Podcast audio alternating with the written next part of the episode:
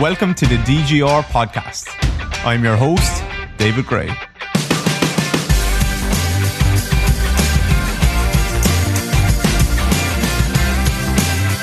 Hello, everyone. David here. Welcome back to the DGR podcast. I hope you're all doing very well. This is episode number 91, and we are just getting ready to head to Italy for uh, our last workshop of 2023 in Verona with the guys at Magnitudo Training. So I can't wait for that. I'm interested to see how uh, how well my voice, my my accent is uh, will be interpreted by those guys over there, but I'm going to try and speak as clearly as I can. So I'm looking forward to that. We're going to Venice for a couple of days. First, flights were kind of scarce in terms of this time of year, so we had to go a couple of days earlier than um, than planned, but we were making the most out of that because we're going to go to Venice for a couple of days. Then we're going to go to Verona for the workshop, and then we're going to fly home from Milan. So that's going to be a nice few days, and uh, that will round up our workshops for 2023 and probably for a lot of 2024. To be honest, I don't have any planned in the pipeline just yet. I know people have been asking, but uh, let us see what happens in that regard. Maybe some local ones. Maybe if we can get our gym sorted, we'll have one in our own place in Waterford. Maybe we'll go to London if we can find a venue there. Maybe we'll go to Dublin or the north north of Ireland or something and and stay relatively local. So um, I have a great guest for you to, guys today. I have Steven Sahyoun. Steve, I hope I am pronouncing your last name pretty okay. Um, Steven, I met Steve in February at one of our workshops, actually in Sydney. We had two workshops there, and I was very impressed by him. Just super nice guy, um, smart guy, and just no ego. Just came and just wanted to learn and we get a lot of people like that. But the thing, I guess the thing that impressed me the most has been what he's done with the info since then and his growth and all that since then. And whenever I talk about like, oh, it's been great to watch someone grow. I really don't want ever want people to think that I'm taking credit for that. And I'm saying explicitly now that I'm not. I mean, it's just been great to watch someone that comes to workshop is really eager to learn or comes to does anything, I guess, does any kind of learning and is eager and doesn't actually take my word for it. So Steve hasn't like just said, okay, here's what Dave says. This is what the best things are. And that must be the case. He went and he just implemented stuff and he tried stuff and he didn't wait for everything to be perfect and to have every exact perfect cue or every exact knowledge of like, okay, here's the best progression, blah, blah, blah, blah, blah. He was like, okay, I have enough info now. I have some good info and I'm going to implement it in my body and my clients' bodies. And tweak things and play around and find what works for best for me and my clients and go from there. And that's what he, he's done. He's dived headfirst into it. And it's been honestly an absolute pleasure to watch that uh, evolution. And then he just makes it, or he and you or whoever makes it your own. I maybe I, I don't agree with uh, what David said about this, this, and this, uh, because that's not working for me. But I do like this, this, and this. So you just you just find what works best for you. But the only way you can do that is do what Steve did and actually and actually dive into it. Don't wait for things to be perfect. And that's why I admire him so much. And it's also been great to uh, see his growth on the business side of it. He works with predominantly combat sports athletes and there's, there's a niche for everyone and everything. Um, presuming that you do good work. A lot of people that try and carve out a niche and then say that niche isn't good enough or that niche isn't big enough or that niche is hard to fulfill. Usually it's because they're not doing good enough work and Steve is really making a really good name for himself. And that comes back to doing really good work. So that's been brilliant to, to watch. Uh, we spoke about mobility we spoke about fighting tension with tension. We spoke a lot about that kind of stuff because that's been a big part of both his and my journey in terms of our own bodies just struggling, trying to open up space, open up mobility, and to be honest, getting worse a lot of the time because you don't understand. We don't. We didn't understand that concept, fighting tension with tension, that I talk about all of the time. Uh, so we had a lot, lot, of conversation about that. Spoke about hip flexors and hinging and all of this stuff. Uh, compression, expansion, a little bit. We spoke about just long term plans for ourselves, our businesses, online, all that stuff. And we even spoke a bit about personal finance at the end, which I didn't think either of us expected to.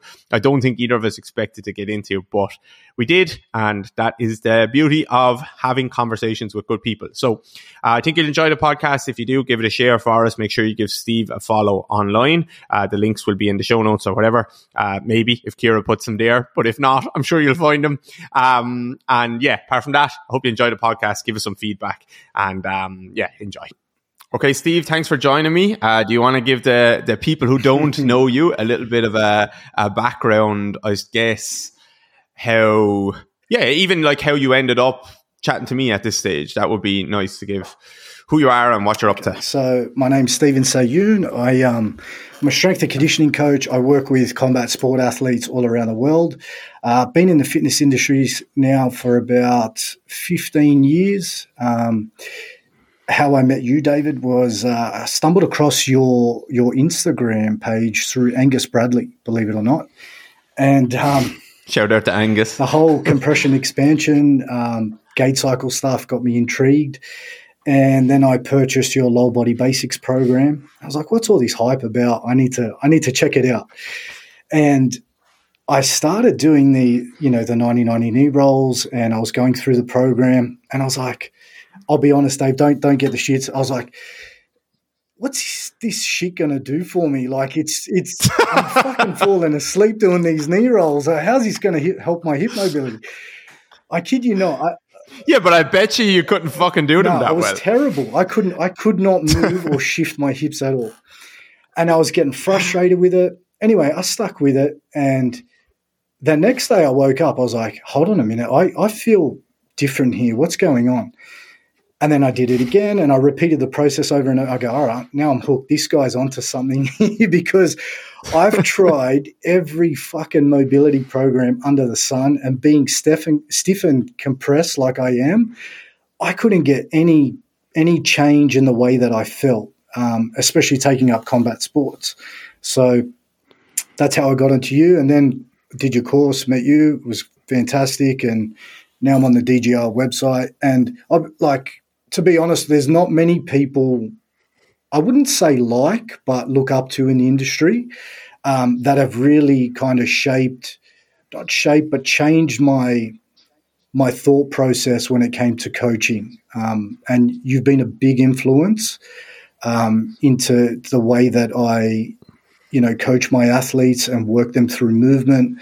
Um, it's definitely had a massive change in my career. So Thanks to you, Dave. I, I, I, I wasn't expecting an intro uh, where you big me up.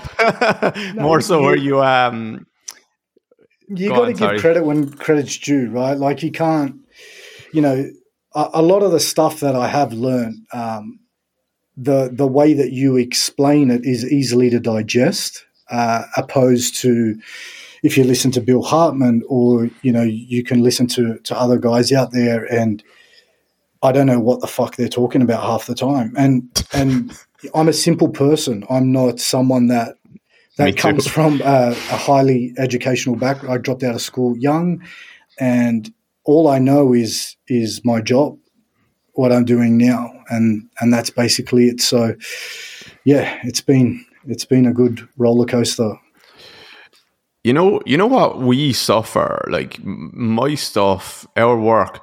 A lot of people talk about placebo, um, as in like, okay, I'm in pain or I'm very stiff, and the pain science type of people will often talk about like, okay, they just got better because of placebo, like they really wanted it to get them better and stuff like that, and actually like they really trusted you and they really did this and that and that can definitely be the case. I'm not claiming that that's not the case like that's 100% can be the case. But I think our work suffers from the opposite of that. People actually expect it to not work. It's not like they're expect going in expecting this rub to fix them. They're doing the work and they're like, why the fuck would this help me?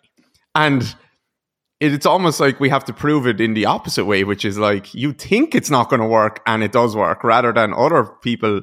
Other people's work is like they expect it to work and then it still doesn't work. So that's something I think about all the time. And I do think about buy-in with our programs and stuff. And I know it's a bit can be a bit different in the beginning, but as you've seen, and I've seen you like apply a lot of the work and obviously make it your own and all this stuff. But you've seen that all of that just spills into just really good movement, really good strength training. It's not like we're just keeping people lying on the floor forever or anything like that. Definitely. And I think it's um, people can get kind of confused with they look at it as a very fragile approach towards training, where it's actually not. And it's not all you do. You may only show uh, little glimpses of, of what you do with, with early stages of you know individuals who may be suffering with certain issues. But the progression and the way that you do it is definitely not fragile at all. You're getting guys, you know, leaving the ground at, at bloody high velocities and making collisions with the ground that you know most strength and conditioning coaches struggle to wrap their head around. So I think mm-hmm. it, it's really good. The concepts are there. It's not. It doesn't just stop at rehab. It kind of goes from rehab, return to sport to performance, and and that's what you do yeah. a great job of. Um, and I think a lot of coaches should. I, I think personally, from my experience working with strength and conditioning coaches and me actually being the client, um, being injured myself and, and working with the combat sport athletes who have worked with high level S&C coaches, I feel like they do miss the boat from a movement perspective um, and actually looking in on movement with a different lens. Um, everything is so rigid. Everyone's so focused on strength and, and power development, but they're not really addressing the lowest hanging fruit on, on what's actually presented in front of them. Um, if someone can't hinge properly and instead of getting them to do an RDL, they would just swap it out for a trap bar deadlift because this person can't hinge. But in reality, why can't they hinge? Why don't you sit there and go, okay, well, why don't we fix that? And why don't we try to address those limitations and then – that's definitely going to have some sort of positive transfer into the way that they move. Yeah. Yeah. And I think the reason they like why they don't do that is because the only way they can, the only way they feel like they can measure progress is by weight on the bar, and it can be an insecurity thing as well with a lot of coaches where they think their client really cares about lifting more weight. And their clients do. Clients want to feel like they're getting stronger and stuff like that. But I think coaches get confused. That's not ultimately what their clients want, unless they're a powerlifter or a weightlifter. They do want to feel like they're getting stronger, but ultimately they just want to feel like they're getting better, like they're being challenged. And if you take that approach to something, you can challenge someone in a million different ways that isn't just putting more weight on the bar. And actually, it means you can take a step back and challenge their movement in different ways. So you don't have to just say, right, they can't do a hinge in this way. I'm going to give them a trap bar deadlift. I had a client down with me the other day who had a, he, he had a, shin splints, he had a hip labral tear, and he had a lot of right lower back issues when he came to me about 18 months ago. We've cleaned all that up. He's played, or two years ago, he's played two injury free seasons since then. And we did a we did a straight bar deadlift from the floor for the first time. It's the first time he's done it in two years, and he could not believe how it felt versus how it felt when he was doing it before. It was just like he was feeling like the pinch in his hip before his labrum was was just getting so angry his lower back. And when you start to learn like how we push through the floor you can understand why if you can't use your hips you're going to use your your back mm-hmm. a lot to create that downforce and he could just feel his his hips doing so much of the work as in his posterior hip. His glutes doing a lot of the work and his spine was staying pretty long and pretty quiet. And it's just a project of teaching him to do that over two years. And I spent two years not needing to deadlift him, uh, but he kept getting better. And his, the, his goal was, can I move better and can I play my sport? Which means to me, I'll do whatever it takes to help you do that.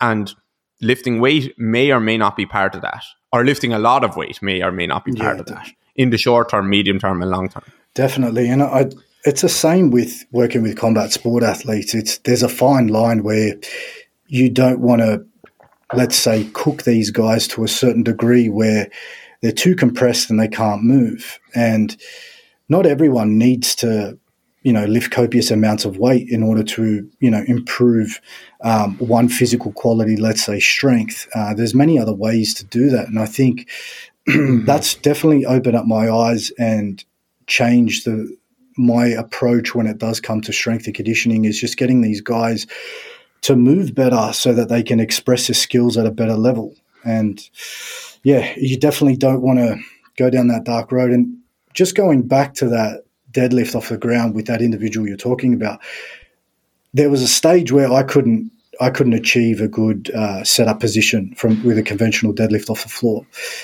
and I had started creating a lot of space at the back of the hip with a lot of kickstand hinges. Um, I still do them religiously now, and I could tell you now I could pick up a weight off the ground like I've ne- never had before. It feels amazing to have that free exactly. freedom there and my hip flexion, um, you know, has improved dramatically. And there's just one thing that I watched on the DGR website not long ago was when you said the right hip will naturally sit slightly higher than maybe. Maybe. Well, yeah, or can it can a lot of the and time. You get a lot of right hip issues with with that side, and I was like, that is me to a T. Did a few of those drills, and I tell you what, I haven't done any mobility drills for the last, well, let's say extreme ranges of motion in the last year, and neither with my clients mm-hmm. or athletes, and we're getting great results. Mm-hmm. The you know what I love I love that you just say that you can deadlift from the floor and feel better, and you're probably stronger as a result of that. And that's to me, that's like that's amazing for me to hear. Like hear, I get like kind of chills when I hear that because that's coming from a strength coach who was strong before. You are very strong. So, you know, a lot of people just say you're just not strong enough in a position. No, I just can't fucking get into the position. So I don't have the space, number one. And then a lot of people will say, well, you just need to do more uh, progressive, like, okay, maybe start a bit higher in the in the hinge and work down. Great idea. But if you're still not creating space, even when you're higher, that's not going to change anything. And then uh, other people would say you just need to do more isolated mobility work, work on your hip flexion, work on your internal rotation. But the way they do it still doesn't create space. So we like the stuff that you did that you learned from me, that actually was more like regular more, that's more like training than a lot of these other people the things that they're doing and so we can keep you training, we can keep you, but we actually teach you to open up space. And then when you go back to these positions that you couldn't access before, you're able to get into them. You're stronger there because you feel better and you don't end up feeling like shit after doing them as well. It's a win-win. Exactly. And that's the thing. It's like, this will be this will be the usual recipe, Dave. Someone can't get into, let's say, a deep hip flex position with a, a conventional stance deadlift. Okay, we need to strengthen your hip flexors right? So what we're going yeah, what we're going to do is get you in a supine position with a band around your feet, and we're going to get you doing psoas marches and isometric holds. Then we're going to get you progressing on your feet, doing half kneeling and standing variations. And then we're going to get get you to do some Copenhagen's, and then we might get you doing some femoral internal rotation and and things like that, right? And that's and that's usually the rest. And then it'll be like, all right, once you've done that, we're now going to do pause reps in the position that you can't get into, and we're going to load the shit out of it. And that that's what I did for years, and that's what we that's all we knew though. That's all we knew at the time. Mm-hmm. And mm-hmm. you know, early on in my career, that's all I did. I was snatch grip um, deadlifting 180 kilos with no wraps at, at 80 kilos body weight off a deficit. Um, yeah. And I'm pretty sure a lot of the, the way that I used to train led me down to how I feel or how I felt um, up until I ruptured mm-hmm. my Achilles. So, mm-hmm. yeah, it's it's pretty it's pretty hot in here. I'm gonna put the aircon. you know, yeah, Queensland. You know on the you know on the hip flexor stuff, it I haven't spoken too much about this. I, I, I, do have these conversations. I did have this conversation with someone in New York. Uh, shout out to Jason in New York, where because I could get into a slightly deeper level around this when we, I was trying to teach him to do a hinge. In the gym, if you are going into a hinge position or you're going down into a squat position, your hip flexor, this is obvious now what I mean, but your hip flexor isn't pulling you down into it. If you fold into a hinge, if you're using your hip flexor, and people can even like, if they wanted to stand up and feel like that crease at the front of their hip, you try and pull yourself down using those muscles into a hinge, you won't feel any stretch at the back of your hip at all. You're fighting tension with tension. You're pulling yourself down. You're using your abs and your hip flexors. What brings you down into the hinge is gravity. It's just let your body fold into that position. Don't pull yourself down into that position.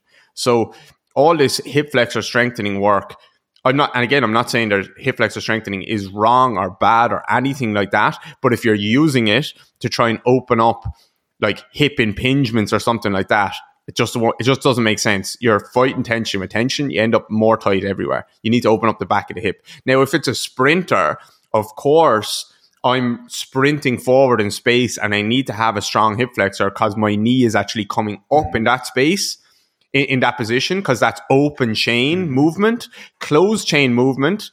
You're not pulling your knee up, your body is coming down. So you do not need to think about using the hip flexors to pull yourself into them. You actually need them to be as quiet as possible. The more tense they are, the less you'll open up the glute. That's a great point. There you go. and I, that's a little something I bet, like even for you tomorrow when you're in the gym or something, do your kickstand hinges or do whatever hinges, but just be able to have your hands on the front. So don't use weight just so you can mm. feel it. And as you fold down, just try and see how soft you can keep the hip flexor area and the lower abs and stuff and feel how much more stretch you get at the back of the hip when you like play around with tensing it up and then letting it go, mm-hmm. the hip flexors, and I bet you'll feel way better at the back of the hip when you have no tension. That's how I've been doing it, and I've I've noticed a massive improvement. And actually, just isometrics and breathing. Um, obviously, I've been delving into a lot of Pat Davidson's work and stuff like that, mm-hmm.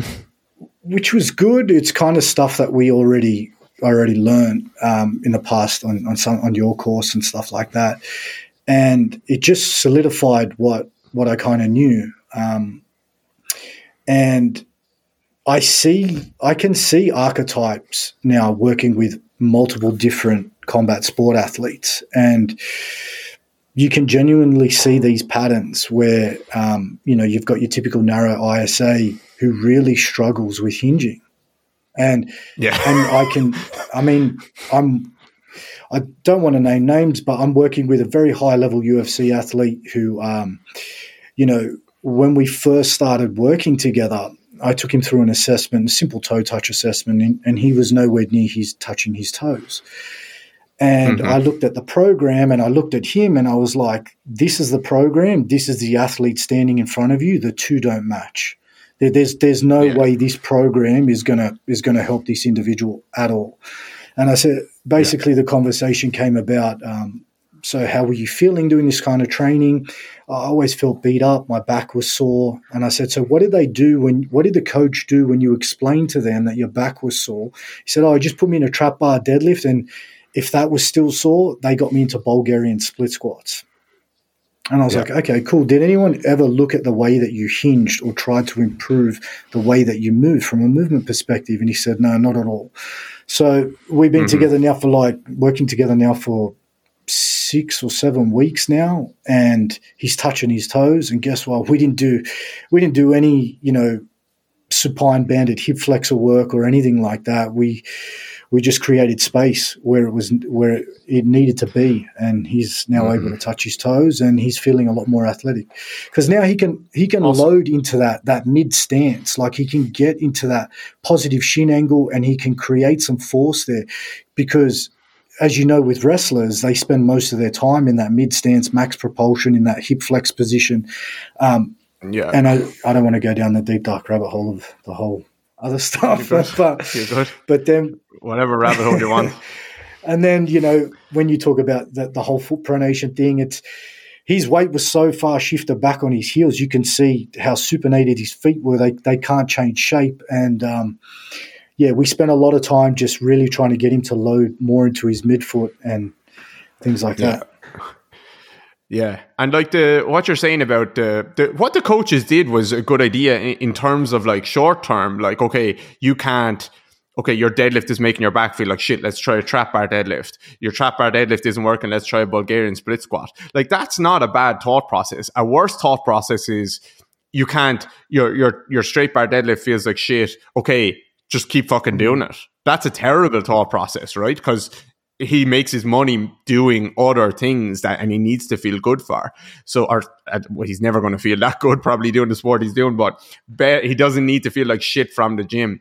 But that thought process only serves you for a certain amount of time because if you ever work with i know you do but if anyone ever works with older athletes because that they've continued with that thought process for years and years and years they're left with like four things that they can do in the gym that still feel okay for, for them. You know, so you keep saying, oh, you can't do this one. Let's give you this one. You can't do this one. Let's give you that one. But that ends up with you just having very limited movement in your body and movements that you can do in the gym. So uh, definitely let's keep you loaded by doing a Bulgarian split squat. But why not look at how you're actually doing a hinge or whatever the hell it is at the same time and make some changes there so that that option is a bit, becomes available to us again. Yeah, definitely. I I'm actually fascinated with it, Dave. Like I getting people because you're yeah. a coach, because you're curious. Yeah, I, like I movement to me, I, I, look at it and I go, why does that work the way it does? And then and then I'm yeah. like, oh, I don't fully understand it. I don't grasp it well enough. Maybe I, I, need to go back and read more about it and apply it and try it myself. Um, I almost find it more fascinating than I find it boring going through you know, strength, power. You know, writing programs, it, it, it's easy. I have a system, I have a recipe, it works fantastic. Mm-hmm. But when someone comes to me with a problem and says, Steve, you know, like I've got, you know, I've got a grade two tear in my MCL and, and I'm moving like shit, I'm in pain all the time. I, I really find that challenging. Even though I'm not a physio, I, I never step outside of my zone or my scope of skill, but I find it extremely rewarding to get this individual back to 100% health um, and, and mm-hmm. thriving in their sport. Um, you know, and it's always that's why I kind of like working with combat sport athletes is because majority of the time they're all broken, and I've I've been yeah. broken a lot too, and I've just always wanted to find better solutions to get better results. Yeah, but that's that's what setting you apart. Like that's why people like that UFC fighter is coming to you because anyone can write a program. And I just had a conversation with uh, PT Performance. He's a GA S&C in Ireland. Uh, yesterday we had a podcast, so I think that that that one will probably be up by the time people are listening to this. But Pete said very something very similar, which was like when he's looking at people sprinting, he used to just kind of, you know, I'll give you the drills that I think should work and then off you go. And then I'll just, that box is kind of ticked. And now here's the next thing. And now he's starting to, because his coach's eye is getting more refined and he's just improving as a coach, which hopefully everyone is. We all are trying to. Like, he's not happy to just say, okay, I've ticked that box. He's actually milking out that drill or milking out that position and actually making improvements rather than just kind of just putting it in there and then saying, right, let's move on to the next thing. Yeah. You know, that's what's going to make your, and that's what is making you, Steve, very valuable to people. And that's how you set yourself apart as someone who can actually solve problems rather than just one of the million other coaches that could just write a program. Definitely. And I, I thanks for that, Dave. I appreciate it. But yeah, it's, it, honestly, I wouldn't, I wouldn't just do it for the sake of it. I actually enjoy it to the point that, every night I'm like when I get a spare, you know, 10, 15 minutes when my son's asleep or something like that, I'm I'm always because I don't feel like I'm good enough. That's one thing. I always feel like I could be better. There's smarter people out there than me, and I really want to be as best as I can be. You know, and I'm like 37 mm-hmm. now. I'm like, I feel like I've been reborn again in my coaching career, where I was getting stale, and when I'm not learning or I'm not you know, taking up a, a new course or, or, learning a new concept, I, I kind of feel stale and I feel out of the game. Mm-hmm. And that's that's what really drives me um, is the whole learning and then applying the learning that that you know you've spent months on and drilling and doing it yourself and giving it to your clients and it's great. So yeah, that's awesome, man. So good. That like that curiosity. The, the this should be an exciting job. I know there's mundane parts of the job and there's shit parts of the job, but ultimately, when you're looking at movement, it should be seen as a puzzle. That it's not a there's it's not a right or a wrong. You're just trying to figure out a puzzle and understand what the person in front of you is doing, and then you can make changes. You can make tweaks. It, you you can play around with stuff, obviously in a, re- a respectful way. And when people stop being excited working mm. in this industry, one, either they're overworked or they're working with the wrong people or they're not making enough money, all of those things. But a lot of that comes back to they lost their curiosity when they, they, they look at people. They've completely lost it because they just view them as, okay, okay, uh, push, pull, uh, hinge, squat, whatever, and I'm just gonna. Uh, uh, how do I just add weight? What a way to just completely get fall out of love with this thing when you just view movement as that, and when you start to view it as a puzzle that we can start to tweak and change and use weights, and there all these movements are opportunities to open up space and variability, and then I also need to think about how the athlete is thinking and feeling and all of these things. That's a puzzle that that should be exciting. That should be Definitely. exciting. And and everyone, like I, not everyone, but I've had a few people reach out to me and, and say, you know, like, where did you learn from? I want to learn these concepts. Um, and I've had them booking for consultations, and it was like they were looking for answers, for answers and an easy way to to to set up or work with combat sport athletes. And yeah, and I said to him, I said, well, number one, you can't fake passion and curiosity. You you have to have some form of. I was even with Brandon, I was speaking to Brandon about this, and um, we, I think we're the only wogs in the industry that that um, are really passionate about um, you know movement and strength and conditioning. And we were, were having a joke about it, but um, you know that little bit of passion. He's Italian, and I'm like, you got to sprinkle that parmesan on the pasta. You know, you've got to, you got to have that flair and that and that. Um, you know, I think curiosity leads to becoming a really good coach. And how did yeah, what? I want to ask you, so, like, what made you so curious about it, Dave? Like, um, I don't know. It was just a.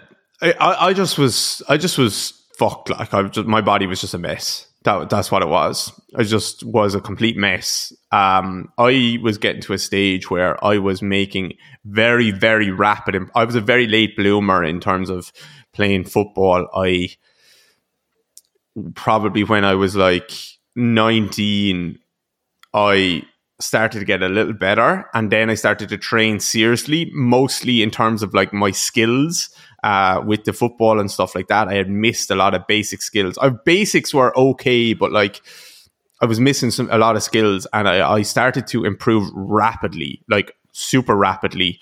Uh, I was never the best player in Ireland or anything, far from it. But I think my improvements were from where I started to where I got to were uh, as fast or as faster than anyone else maybe in the country at that stage. I went from like really poor kicking and all this stuff to basically like being the free taker for our team and, and, and, a lot of things like this just through sheer practice. And then the, I went to the gym and that started to help and all of these things just compounded together. And then I got injured and that just like sucked the life out of me. And then I couldn't get help. So I just started to get curious and stayed curious, and I'm still curious, and I still try and figure that out. And when you talk about you and Brandon, like you and Brandon, Brandon was at our, our seminar in Melbourne, and you were at Sydney. And one thing that stands out from the two you guys and some other people as well, and you'll notice in our workshops that they're full of like really good people. Just mostly, number one, they're just nice people. Uh, who are curious, happy to chat, no massive egos. And like when I look at you, when I look at Brandon, both of you were curious, were enthusiastic, were like asking questions, just having a chat, not afraid to get involved. And then since then, and I don't just mean with my work, I mean with lo- like just curious in general with, with others as well, of course. Uh, but since then, you've just gone and applied it straight away. Like, I'm going to apply this, not wait for it to be perfect or not wait for me to know every single thing. I'm just going to fucking mm-hmm. start and figure it out. And where I've seen the two of you get to with your business even since February, and I can only really reference since February because I know you guys since February. And again, I'm not saying it's because of me or anything like that. I'm just saying you fucking took a body of work and we're like, I'm going to go with this, and I'm going to go and podcast, and I'm going to go and uh, put out my thoughts on Instagram and all this. And you've you've, as far as I can see, the growth that both of you have had since February has been phenomenal, and I it's just really really amazing for me to see that happen. Appreciate it, mate. It's been yeah, it was definitely a, a great moment, and um, I guess really when you're around, I think this industry, when you find certain people um, who are like you, have very similar values um, and morals yeah. when it comes to coaching. It's almost like um, a breath of fresh air. It's like, oh man, I'm not the only one who really thinks about this and and wants to know more about these concepts. And and Brendan and I and and uh, have had some great chats about you know business and uh, running seminars and and things like that. And he's really good to talk to about it, and gave me some great yeah. pointers. Um, for myself uh, about running workshops and stuff like that. But yeah, it's I, I worked in a commercial uh, gym very uh, very close to Angus, around the corner from Angus, and um, ah. that's how we know. That's how we uh, knew each other. I worked. In the, in, yeah, the, in city, in the CBD. I was working in Bond Street. I made I made a shit ton of money there. That's I made a lot of money. I trained a lot of a lot of guys in finance. I only worked with men, um, and it was great. And I'd sit there and I'd try to speak to other trainers about these thoughts and about you know like your craft, and it was they're just like, bro, what the f- like what the fuck are you talking about? And I and I was like, oh man, these this shit. Like it was like, and then you got stale because no one you were like in that mm-hmm. environment was really shit. And I only really started to grow was when I transitioned online, and I was like, it's sink or swim here, and you need to be you need to know your shit. Um, and yeah. Yeah. Not only that, it's going online, not not 100% online. Well, at the moment I am, but that definitely pushed me out of my comfort zone to go out and learn new skills and new um, new mm-hmm. concepts and connect with people who had very similar values to myself. Mm-hmm. Mm-hmm. How has it? Uh, how has your online stuff been going? So you've been hammering social media and even podcasts? I, uh, how's all that yeah, going? Really good. I, I took a lot of. Um, I listened to one of your podcasts along. Oh, I can't remember which episode it was. Um, but before that, I when COVID happened um, and the gym shut down, I was like, "Fuck this! I need to. I need to make money. I've got a kid. I've got to put food on the table." I was like, "I'm just going to put." I, I said to myself, "I'm going to put a post out." Said this to my wife every single day for for 28 days straight. I'm going to put out a fucking post. And I'd sit there and I'd fucking take me three hours to put a post together, thinking about, and then then it just started to happen really easy because I got more interested in in certain concepts and things, and I was like, I'm just going to put out what I see valuable and and what I think would be good content to me and what I'm interested in, and I just started attracting the right people, and it started going well. Um, online now has been great. I, I still post every day. I before this podcast, I just drafted up a reel. Um, I had to get that done, or I would be stressing the whole time. We I was on this podcast, yeah. but yeah, it's just part of the job now. Where it's like, okay, you've you've got to give out, you've got to have good quality content and give out a lot of value. Um, online is taking off now. It, it's good. Uh, definitely not as good as low body basics, but we uh, we hope to get there one day uh, with the combat sports scene. But yeah, I've. Uh, what did what did you learn when you first started posting every day? biggest thing I learned was it doesn't have to be perfect. In mm-hmm. I mean, I'm a bit of a perfectionist where it had to look a certain way. For, it was for me, or I would get anxiety about it because I was a bit of a perfectionist. Then I was like, and I had to post at the exact time every day. And I was like, if it was one or two minutes over, I would start stressing. And then, now, then I was the only time I, one thing I learned was you don't need to be so rigid with it. No, you can't put yeah, that pressure you on can't. yourself. And that was the biggest thing. Being being rigid makes it more of a horrible job than it has to be in terms of You know, it should be enjoyment. And you putting out a bit of your own. It's like art in a way where you're expressing your thoughts um, into into videos and and talking. Um, but like that post you put out yesterday with Joel Seedman, that was that was a banger. That was a banger. I thought he was going to poke his eyes out with his thumbs when he went back. Like, For so I had that po- I had that I saw that box jump that he did weeks ago, and I had it saved in my. I just took a screenshot like and had it saved in my photos. Oh no, I took a screen recording of it, and I sat down to do but that. what, but why did you screen record it? What made you want to screen record that? because I just saw what he was doing, and I was like, he's not doing what he's saying he's doing. He because I looked at the caption um, and I saw that he had wrote deconstructed box jump, and he talks about the isometric positions, but when he goes to actually move, it's not isometric, as in like he still has to go, he still has to have this oscillation where he collects and then he goes. He had to collect some IR to use it. That's what he had to do. So he paused at the top, paused at the bottom. Uh, the naked eye would say, okay, he's just going to jump up. But no, he didn't. He had to actually go negative shin angle, positive shin angle, collect it and use it again and then push. So I just saw that and, and I just said, oh, I might use that as a post someday. So I just have in my notes like all the different things that I might talk about at some stage, um, which is not, it's literally just a notes on my iPhone and I just write whatever the hell is I'm thinking about and I'll, I might do it someday. So I did that post.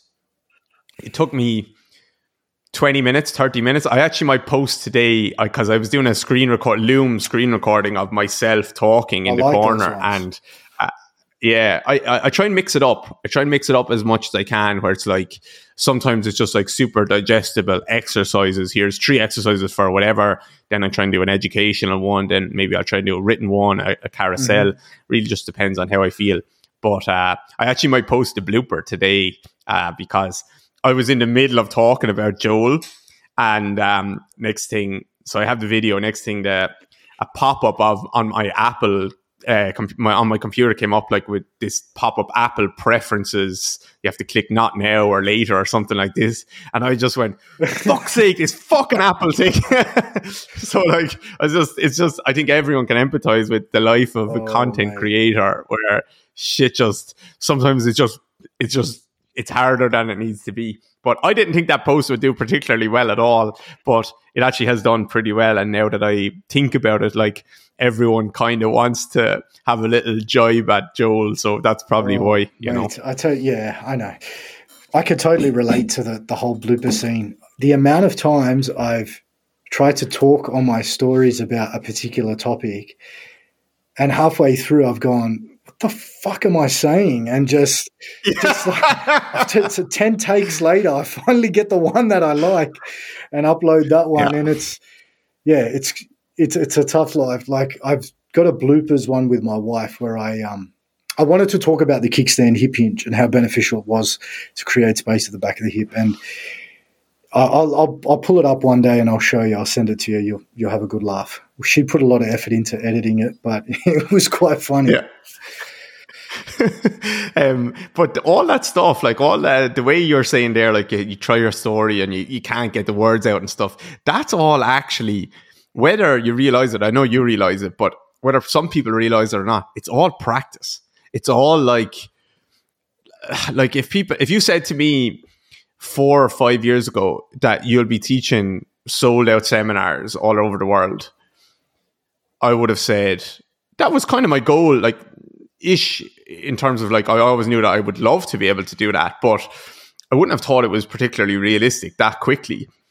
But it's all just compounding from I can remember trying to do my first spoken video on Instagram where I was actually talking, not just me doing an exercise, but I was talking about a concept.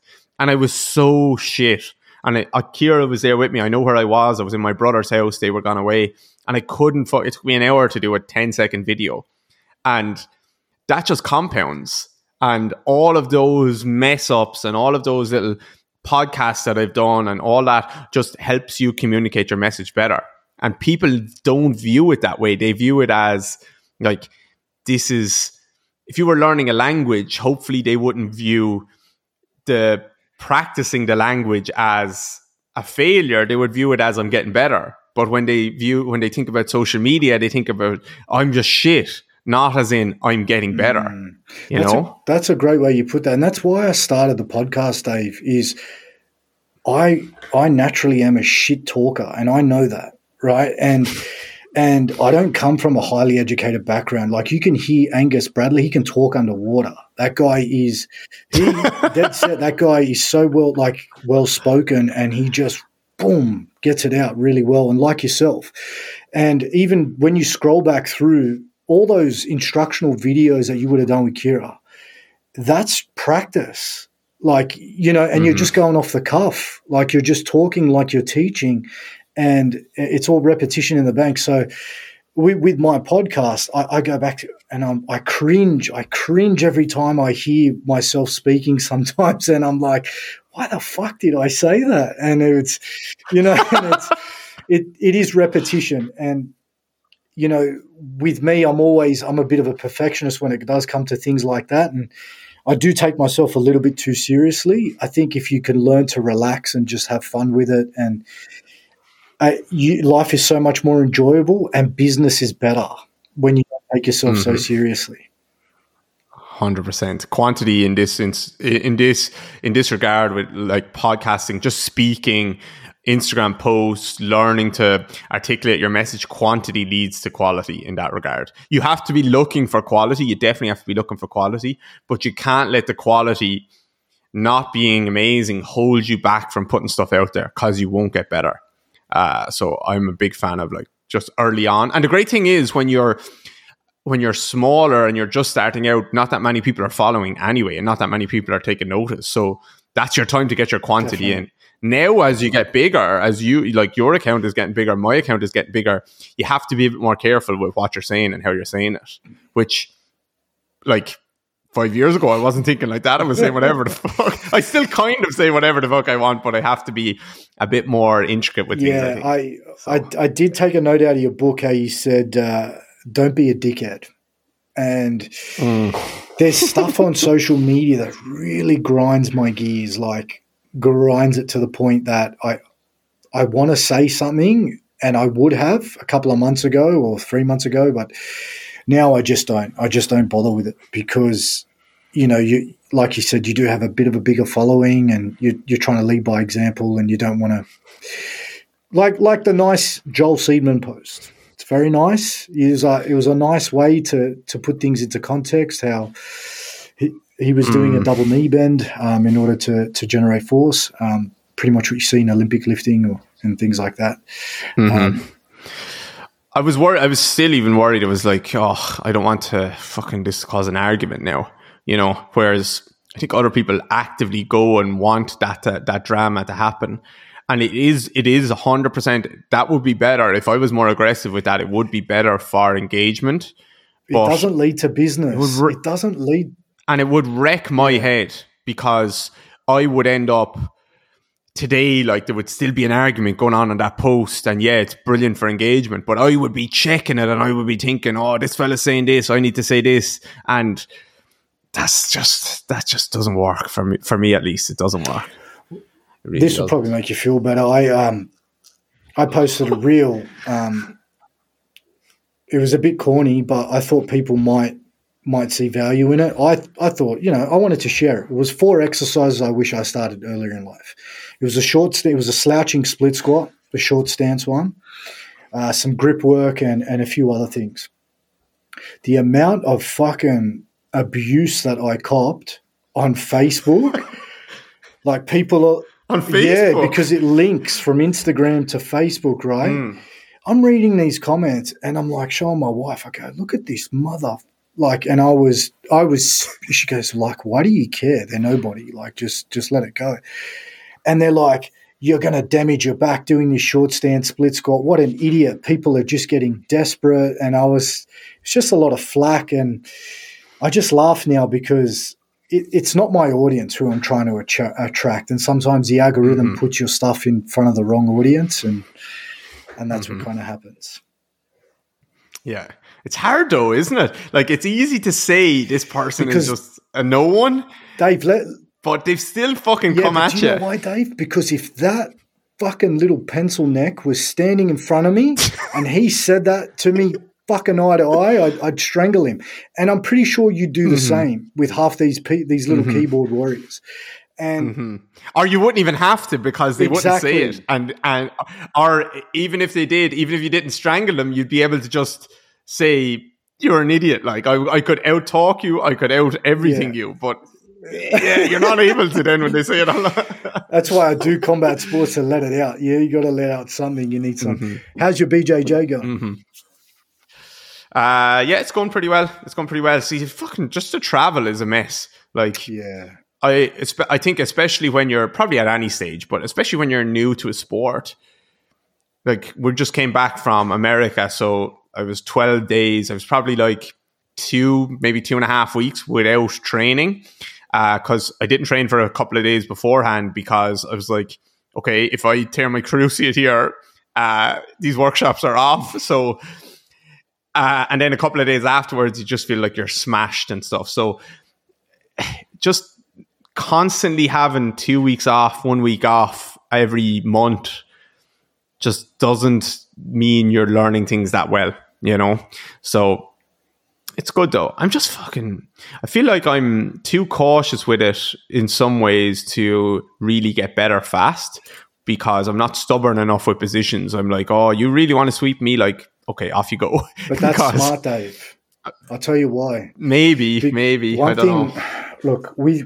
I'm 37 now, and it, after rupturing my Achilles, the anxiety every time I step on the mat, it just fucking riddles me with anxiety. But once I get through the Mm. session, the endorphins, and, and it's worth it. But that's um with BJJ. If I'm in a position that I'm not comfortable in, and there's force being applied to my body, I go with it. I never resist it. If Yeah. someone grabs my leg, I don't even try to spin out of it. I just watch what they do and I move with them, and then I'll just go, all right, tap, no worries. And then Yeah. it, it's important. I'm exactly like you. I'm not. I don't progress really fast in the sport um, because I don't spend enough time with BJJ. It's different to freestyle wrestling, where you can learn how to hand fight, uh, work on entries, work on your penetration step, on grabbing a single leg. It's it's a lot easier. It's a lot more physical, but the skill set is a lot Mhm. easier with BJJ. It, fe- it feels more natural, Steve, Yes, wrestling. Like, as in, does. you could wrestle when you were three years of Yeah. age. Doesn't mean you're going to be good at it, but BJJ is so much it's technical a sport, stuff. right? And it, like as in it's Mm. it's a with freestyle wrestling, it's very primal. It's like it's like Mm. punching, kicking, and and wrestling. I I speak to Cory Sandhagen about this, and um, he's like, "Man, BJJ is fucking gay," and I'm like. I- I'm, I get frustrated with it too because I'm like, how's this little p- pencil? How's he on top of me now? Like how? And and I just fucking like hip thrust him off, and and then he's on top of me again, and then and then he's got me in a bloody triangle. But on the feet, like obviously I'm just a pretty mediocre wrestler. Like with you, I can relate to your situation with work and having a family. You don't get the consistency in, and you've got other priorities and Mhm. stuff. But yeah, it, it is a. I, I, it is a good sport. It is rewarding, and, and one thing I will say is, Mhm. don't try to resist certain positions you're you're not comfortable in, and that's how shit goes wrong Yeah. even you know, like Yeah. if you look at the positions, if you're on your back in guard, it's all open chain, deep knee flexion. Some you got butterfly Yeah. hooks in, and you're trying to elevate the opponent. My fucking knees. No wonder why these guys have sore knees. Like it's like tibia Yeah. rotation and and deep knee flexion and and pushing. It's, Yeah. There's awkward Yeah. positions that they are learning to produce a lot of force in. Um, yeah, it's hanging out on ligaments and stuff. Like like it is, it is tough on the body. It definitely is. Which is why I've actually been one of the reasons I play tennis as well now because it's like the complete opposite. It's it's it's such a gait. It's such a nice rotational kind of change of direction, expansive activity. So yeah, I, I the thing with jiu-jitsu is as well it's it's hard to improve quickly because you can't do that much of it when you're new. You can you definitely can do a lot of it but like with tennis i can go out and hit the ball against the wall for half an hour and i i get so many little reps in. But with jiu-jitsu i have to have another body to do that with so that's and it's a- contact, it's and that's what thing. people It's contact. Yeah. yeah. you can't you can't smash yourself early on. and know? that's what people say. Like when you have when you're drilling, this is what I say. You, you've got combat sports, and it's force going against force, and and that's how you learn the sport. And that's why there's a, obviously a lot of musculoskeletal issues with with the with grappling scrambles and things like that. Um, you just can't you can't avoid it, and you do need a training partner. And that's why it's different mm-hmm. when you look at the strength and conditioning approach. It's more therapeutic. We need these guys. We need yeah. to counteract what the what they've done to their body in from the sport and give them what they're not getting to make them feel good, so they can go out and, and continue to do their sport. Hundred percent, couldn't agree more. Yeah, hundred percent. That's where mid stance comes in. Get your IR back, uh, load those tissues.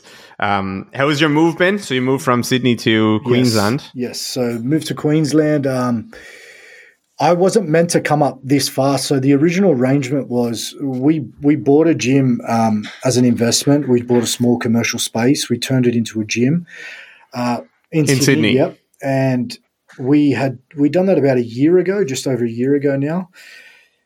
And my wife and I got sick of Sydney, just the traffic. It's not really a great place to raise a child. Um, you know, you need a lot of money. Not yeah, you need money, but it's more just the traffic, the the pollution, the lifestyle. It, it just didn't suit where we, you know, what our values and things like that. So, my wife moved up to the Gold Coast, and I was doing fly in, fly out every week they got pretty taxing and, and, wore on me real fast, especially flying with Jetstar, mm-hmm. the shittest airline in Australia.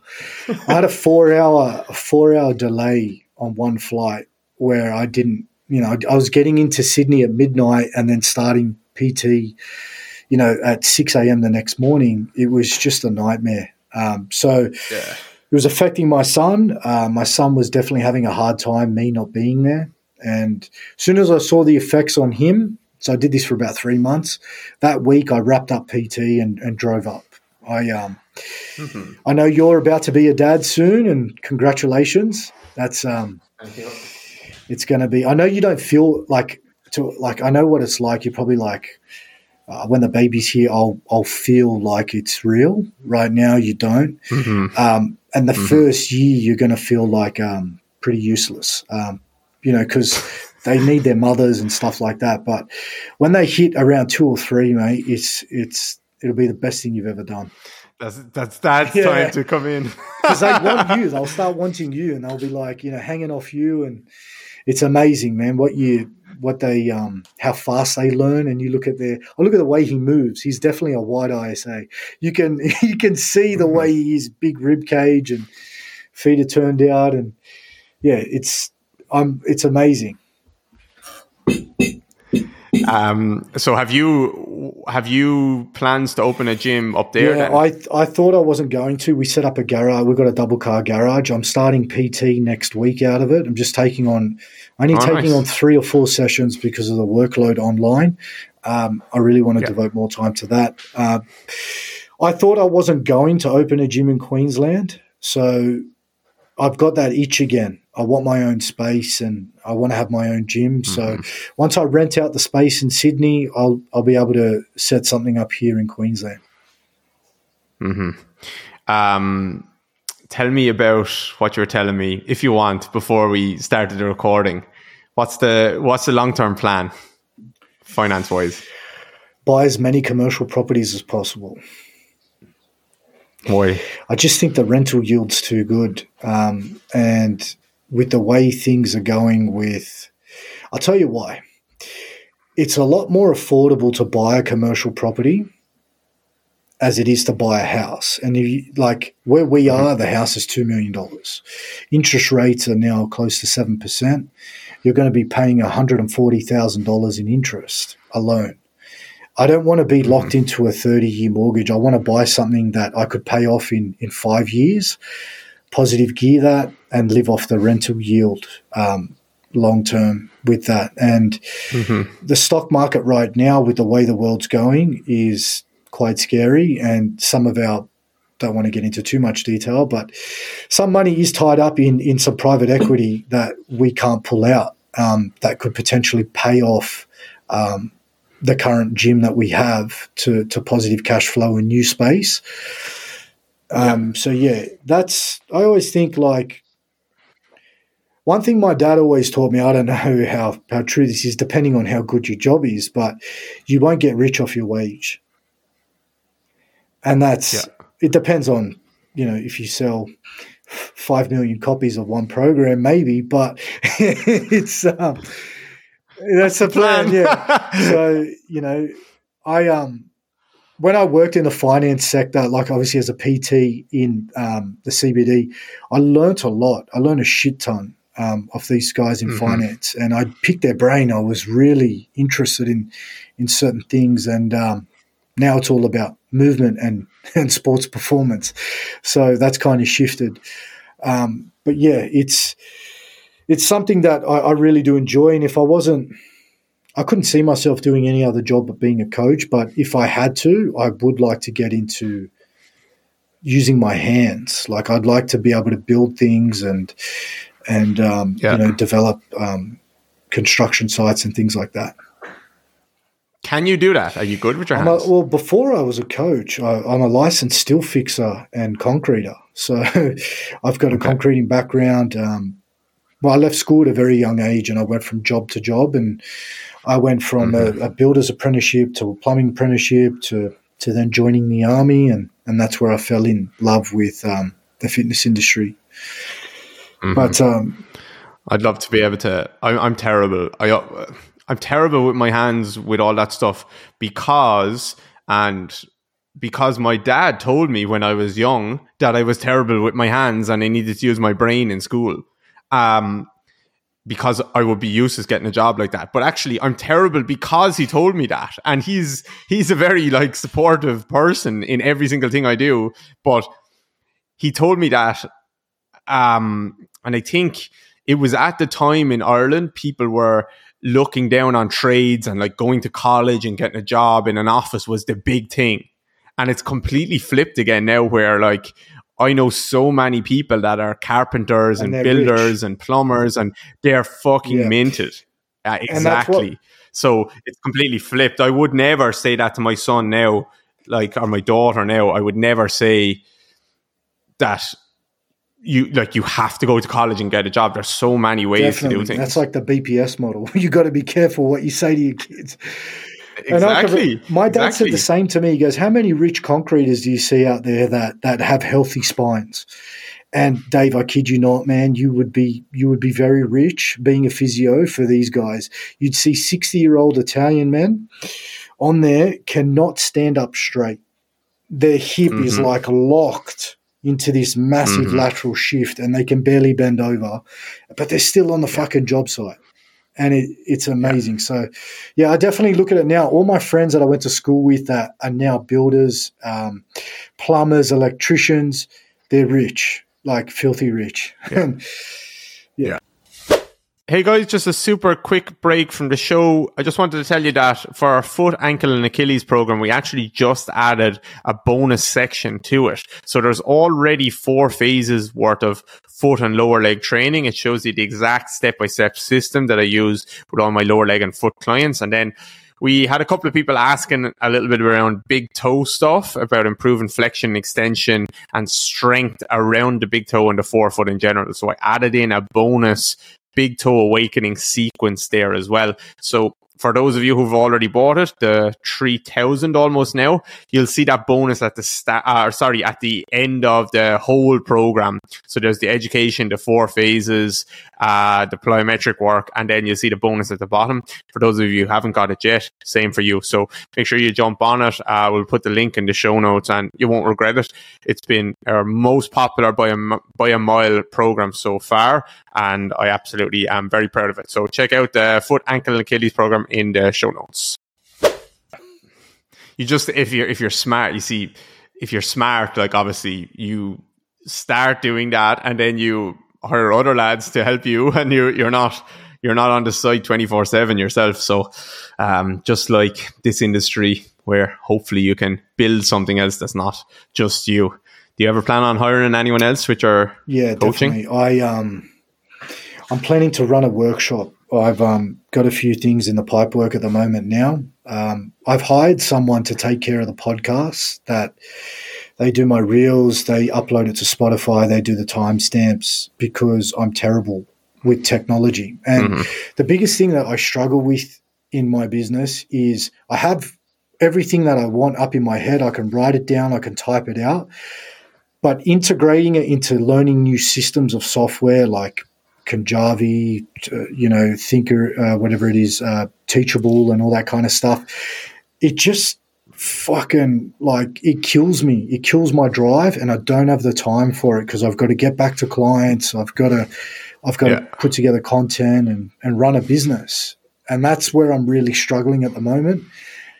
And I don't know if that is possible to to pay someone to. It's your work, but I'll be like, I'll be talking. I go, you type this in here, and then, and then we can we can get it going. Like that's kind of what I need. I need help with the admin side of things. You'd be surprised that you could get a like an intern, a paid intern or something there with you, no problem, to start to someone that's interested in S&C um, or is studying S&C or something like that, or someone that is interested in very interested in combat sports and is training a lot and needs to make some money on the side, and they could come in with you two, three days a week and edit stuff, do admin. I would say there'd be a ton of people, but you probably just need to build your network up there a little Yeah. bit first, probably. Um yeah, Queensland's a little bit different to Sydney. As in, I, I grew up in Sydney, and there's a lot of people.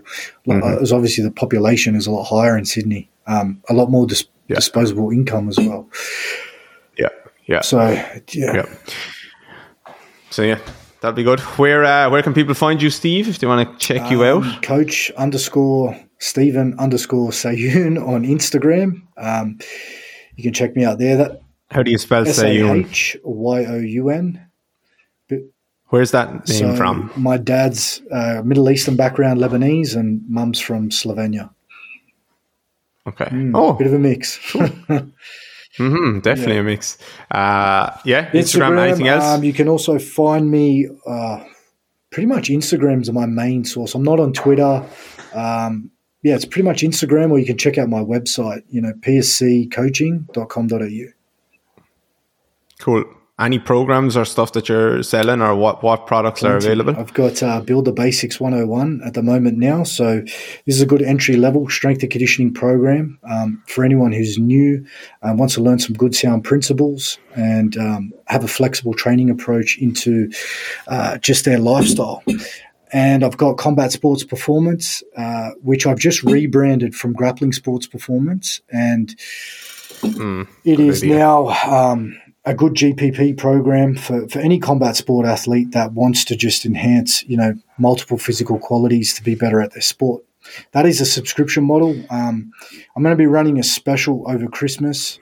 Is 99 Australian dollars per month at the moment now, but we're going to probably be running that um, a small little um, a small little price decrease over Christmas just to, to get more people in the door.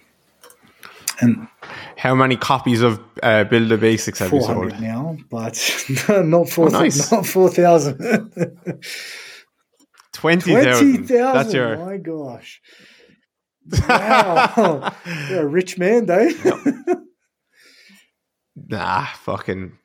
mate. That is We've- some. We've, spent a lot of is- money. But do you know what, mate? That is a fucking. You should be celebrating and, and celebrate that win. I'm sure you already are, but you know that Mhm. is that is insane, and that is and that is well Yeah. deserved, right? You've That is, you know what? When I say 20,000, I've said this before, but like, I think about the amount of people though, because like one S&C coach in some of the biggest sports performance, sports organizations, sports teams in the world, like one S&C coach has bought it and they use it with all of their athletes. So it's spread much far further than that, than that 20,000. And some people laugh at me because they say like you could have made so much more money, but actually I look at it in a positive way, which is like it's just cool that it has spread a lot more than even the people that have bought. It, I think you you have done really well, mate. And you can see there's a lot of people that are like I, I see it now. There's people copying.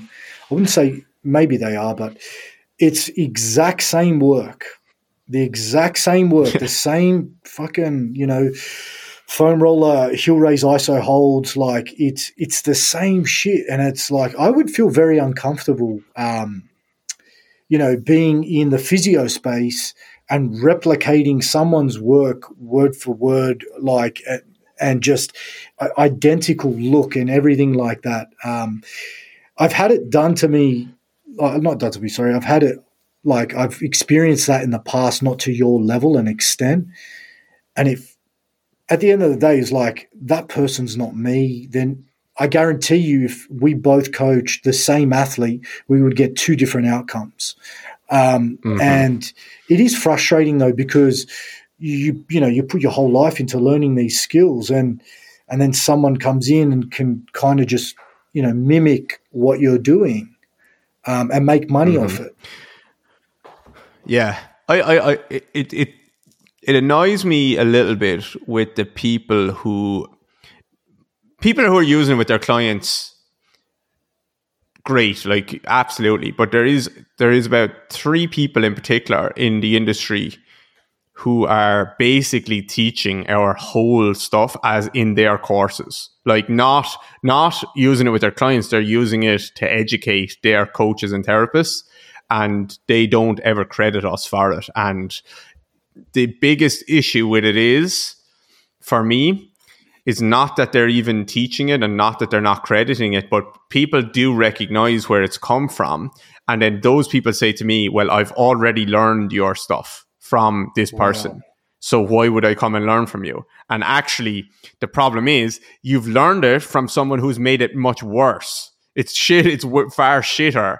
Like you, you, you know this. Hopefully, other people who've come to a workshop know this what you see online and then the, the, some of the details you start to pick up in a workshop are it is different. it is it is far different. So i try really try not to let it get to me. And for the most part i realize that you just don't get your you don't really get your flowers in this industry as in like all of this work is going to be out there. Someday i'm going to be gone. And i've learned from great people as well but i do try and always mention them and credit them and but someday I'm going to be gone. Some maybe someday soon, maybe someday not so soon. I'm not going to be in the industry. No one will ever remember me or what I did. Um, or you or anyone else, pretty much. Like if you think back of all the great coaches in the past that shaped the industry, like how often do we really think about them? Almost mm. never. And th- those are names that I'm not going to have a name like they're they'll have. No one will ever remember me. So I try and like just forecast that into the future and just think about that now, which is like no one will remember me when I'm gone. So why I will and I won't care then. So why should I even care now? You know what I mean? Does that yeah, make sense? I know, I know, what you mean. That's that's kind of that that's heavy, Dave. That's that's heavy. So you know, I, I, I, mean, it is. It's like if you look at it, right? It's like well, Charles Poliquin's passed. You know, Louie Simmons has passed, mm-hmm. and and people are slagging the shit out of Charles Poliquin. Exactly, and exactly, it, exactly. Like, fuck, man, poor bloke. Like, as in, you know, he did do some good things in the industry, and I, of know? course, but he doesn't have a chance. He can't defend yeah. himself now. So people just take the bad shit that he did, you know. So that's going to happen to me. That's going to happen to you. It's going to happen to everyone else. Or, or like either that, a mix of that, or you and you just get forgotten about. So I try to think about that and think about that now, as in like oh, fuck it. Like when you're gone, you're gone. No one's going to give a shit about you. So that's. I'll just try and do the best I can. You've got to invest your money, Dave. I'm going to yeah. be. I'm going to turn into like a Steve Sahyoun Enterprises of investments. Financial advisor. Come to me. Um, no, it's true. Like in this industry, especially when you're an online coach, that's why I'm careful with my like with my spending and stuff. I don't drive fancy car or anything like that because I do realize that I could wake up tomorrow and it could all be gone. Now, not all be gone, but like a lot of it could be gone. One know? thing, so. one thing that scared the shit out of me was like, I got uh, this message on Instagram. It said that your account's going to be closed down in 24 hours if you don't, if uh, you've been reported. And I fell for it. I fell for this fucking oh. trap. I looked at it and I was like, what the fuck? You Mate, panicked. five yeah. hours out of my day, I had to keep changing my password over and authenticating it. and um, I was like, babe, it's it's gone. My business is gone, and and that's why I started a second Instagram page, um, Combat Sports Performance, because it's just a little Mhm. backup there, just in case. Because Yeah, you do realize, like, ninety percent of your your business comes from from one stream, which is Instagram, and hmm it can be taken away from you. Like, hmm We got hacked the other our um no we didn't get hacked but our our our uh, website guy got hacked and he is on our Facebook ads manager as a person there um as a user or whatever way they put it there so anyone that he was with associated with on their Facebook ads they this, these hacks set up ads on on his on our pay on our business page so that so people were getting ads from us selling slippers and sending them to a website to buy slippers. So they set up an ad and it was running for two days without us knowing. And that ad they spent 1300 euro money, on us of my money, uh, but they had it set to spend 30,000 euro a day. fuck. But as a maximum limit, I think Facebook only lets you go to that amount or whatever, or you have to prove that you're a big account before you can go. So the maximum limit that they they could set and did set was 30,000. But anyone who runs ads knows that Facebook will only use a certain amount because of, of like how, uh, yeah, they just figure out how much to show the ad to people. So that yeah, so they spent thirteen hundred, and it could have been thirty thousand, and I think it was running for like two and a half days. So they could have spent sixty grand on us, let's say. So Shit. yeah, so I only found that out yesterday. Literally get on top yesterday, I found out. Well, there. So it's. I think, as far as I know, they're out of the account. Um, the ad is obviously stopped and all that stuff. The thing is with Facebook, and we've been told that we will get a refund. Now, I don't know for sure, but actually, like they were, I was talking to our our, our website guy, and he was on about. Uh, oh, you'll get the money back. Like he was kind of panicking. Like I, I'm, Facebook will make sure they refund you. I was like, hang on, I don't give a shit about the money right now. Just tell me that they're out of the account and like we're not going to get blocked and all this for running scam ads. You know, I was like, I can f- worry about the money later. Can you make sure our business is not going to fucking explode right Yeah. now? So yeah, so shit like that. I'm always thinking, not always thinking, but I'm not as paranoid as I was, but I used to be very paranoid about it. Fuck. And then now you got a little one on the way. Mm. You've got to, you definitely have to tighten up expenses. Look, I'll be honest, though, same as Mm-hmm. you, even in the PT industry in the city, I was into flash cars. I'd spend money on cars. I fucking waste money there.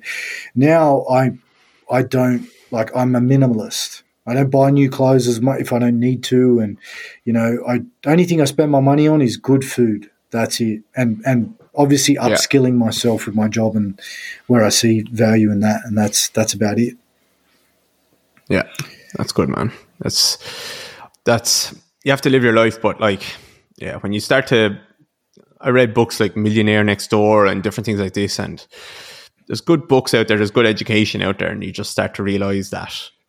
I, I would love to have a really nice car. I did have a really nice car when lower body basics started going well, but then I had to sell it to pay for the wedding, and then I bought a and then I bought a shit car uh, or an what car okay car. have, so car? Tell us. I have a Ford did you have Focus but I I had a nice a really nice BMW Ooh. 4 series and I went in I went in and I bought it with cash like I oh, bought it not with cash as in not with not Yeah, with I, I paid with a bank transfer that day because we don't get No. cash unfortunately because it's all online so walking in, slapping notes on the table? yeah.